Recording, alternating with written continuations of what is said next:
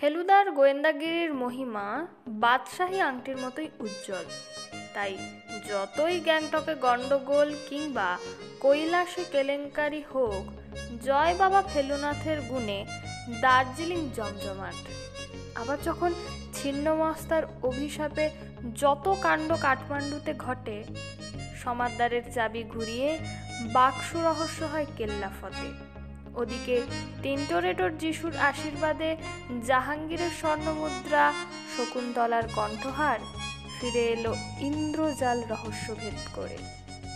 সোনার কেল্লার স্বর্ণালোকে ফেলুদা তাই চির উজ্জ্বল এরপর প্রফেসর রন্ডির টাইম মেশিনে চড়ে বোম যাত্রীর ডায়েরি নিয়ে মানুরো দ্বীপের রহস্য উদ্ঘাটনে এলেন প্রফেসর শঙ্কু।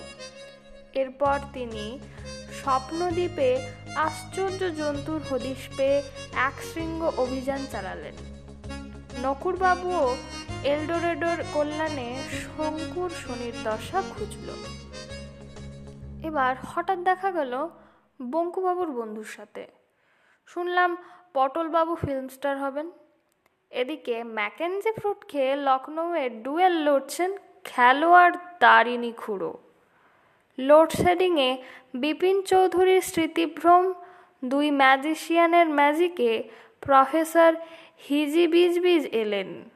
সত্যজিতের এমন শিল্পী প্রতিভা আজও তার জন্মের একশো বছর পরে বাঙালির সহযাত্রী হয়ে আছে।